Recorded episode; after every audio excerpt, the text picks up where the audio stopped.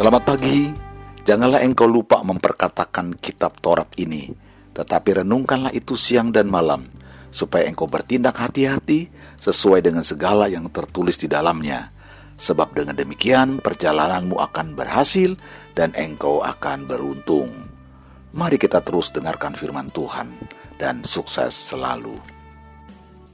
Halo Shalom, tidak pernah bosan kita selalu rindu mendengarkan podcast kita selalu tiap hari apa yang Tuhan mau bicara buat saudara dan saya. Nah, tema kita hari ini bicara tentang tidak relevan.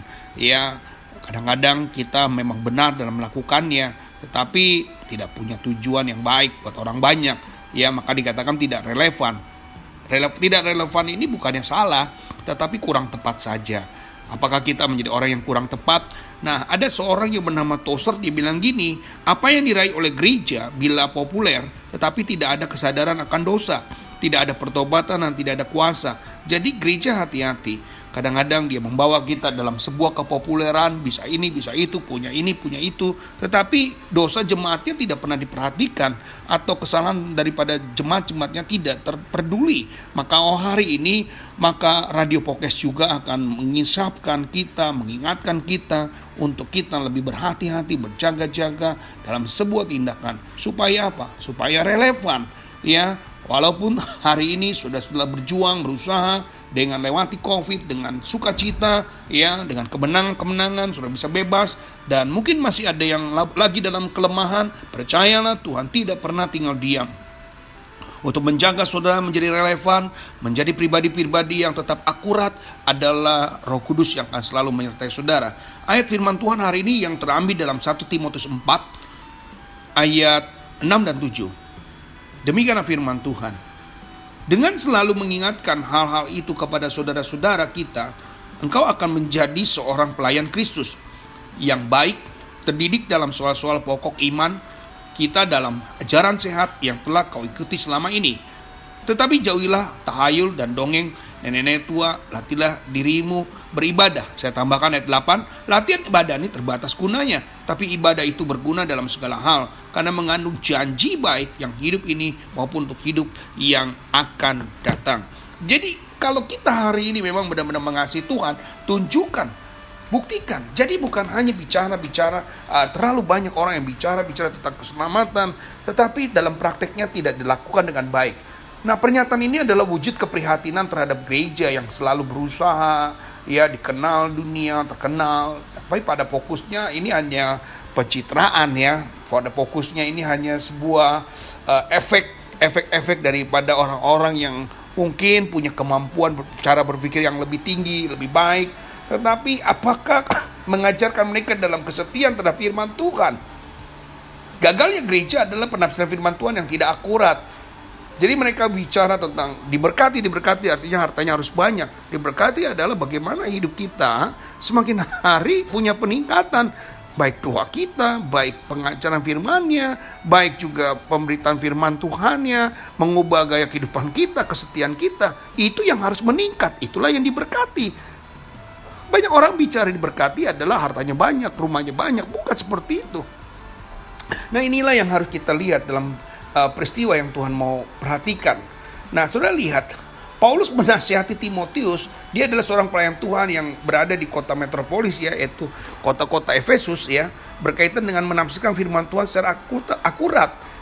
Tanggung jawab pelayanan Tuhan yang yang Tuhan inginkan adalah mengajarkan pokok iman secara konstan, tidak terjebak pada filsafat manusia.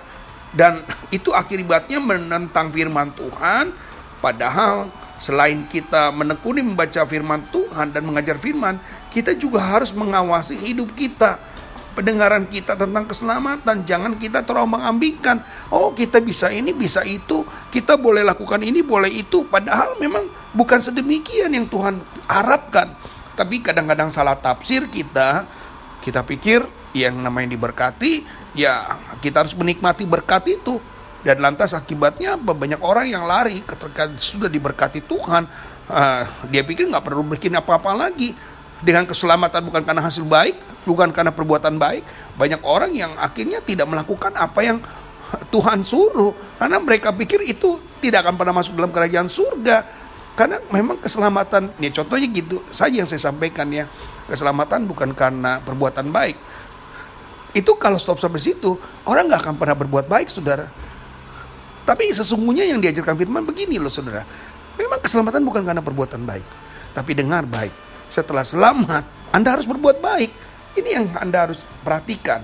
Bapak Ibu yang kasih dalam Tuhan, biarlah jangan sampai kita terobong ambingkan.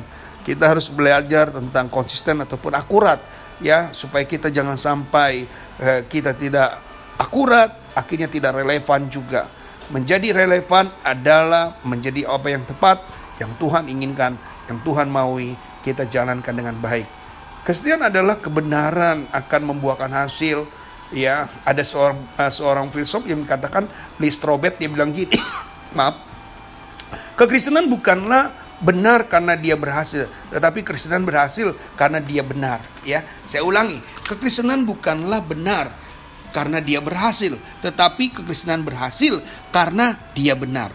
Jadi kita lihat akurat yang terjadi. Memang kalimatnya sama, tetapi kalau penekanannya berbeda, akan kelihatan bukan Tuhan yang ditinggikan, tetapi kita yang ditinggikan. Harusnya Tuhan. Nah inilah yang jadikan kita kadang-kadang tidak relevan. Memang Tuhan yang memberkati, tapi kadang-kadang kita sombong.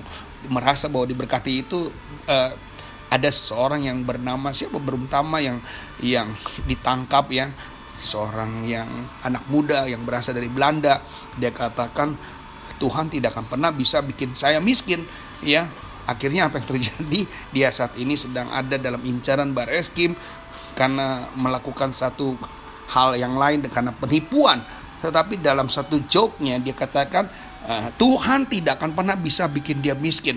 Katanya kalau waktu saya miskin saya akan berbuat baik. Jadi akhirnya Tuhan nggak bisa bikin dia miskin karena waktu dia miskin dia kasih barang-barang kepada orang lain. Akhirnya dia diberkati lagi. Nah, uh, no bukan seperti itu. Ya, jangan salah salah tafsir ya. Ini yang tidak baik, saudara. Ya, marilah kesetiaan kita ini karena kebenaran akibat dari firman yang kita dengar firman Tuhan yang kita baca, firman Tuhan yang betul-betul meresap dalam diri kita. Hanya dia satu-satunya jawaban bagi manusia, bagi yang berdosa, supaya kita memperhatikan apa yang Tuhan mau, apa yang Tuhan inginkan akan menjadi nyata buat kehidupan saudara. Belajarlah untuk menjadi orang yang terus relevan, akurat, supaya nama Tuhan dimuliakan. Tuhan Yesus memberkati saudara semua. Sampai jumpa dalam renungan yang berikutnya. Haleluya!